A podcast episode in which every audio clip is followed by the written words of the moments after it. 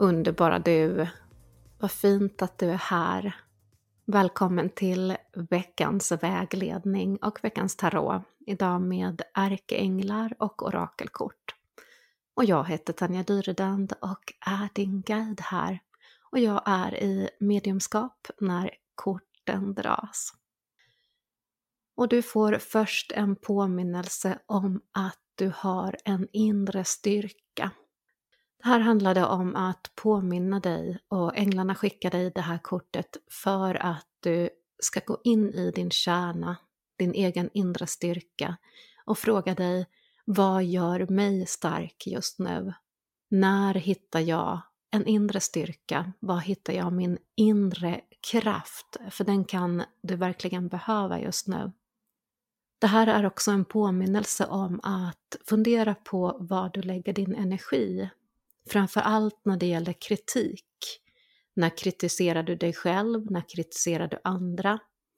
Och när är det du känner att du själv inte är tillräcklig?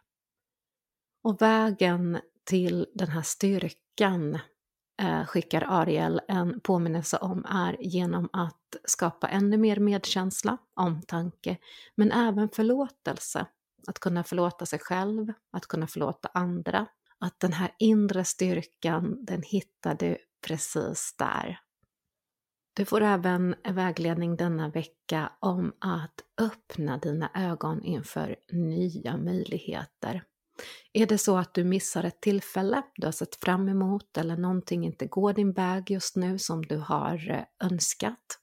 Hmm, tänk på att det finns en anledning faktiskt varför det inte blev så att den här dörren har stängts därför att en annan dörr ska öppnas.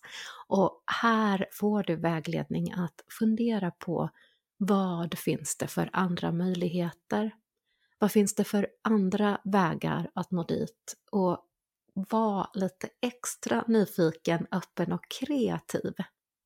Det kan också vara så att du just nu upp upplever en tristess eller missnöjsamhet, det vill säga att det, ja, men det känns lite granna som att den här missade chansen, den, den liksom stinger lite granna. Men bara var lugn, det finns en större anledning och det finns en större, större anledning på varför du ska ta den andra vägen. Därför att den andra vägen kommer ge dig ännu mer precis det som är rätt och sant för dig, bästa älskade du.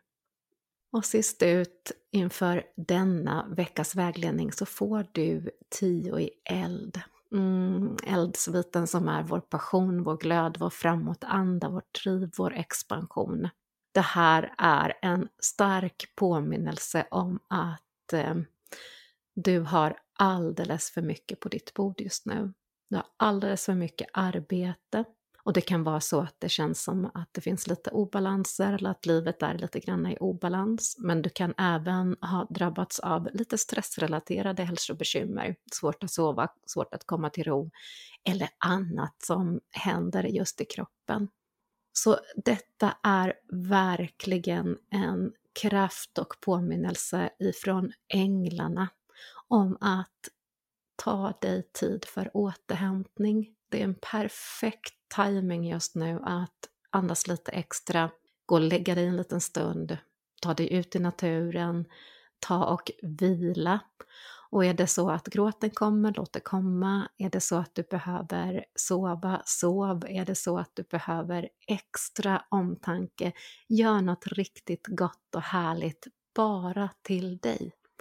Det är dags att sätta dig själv lite grann i första rum och inte alltid tänka på jobb och arbete och barn och skola och precis allting annat utan hmm, hämta hem lite grann din kraft just nu, påminner dig änglarna.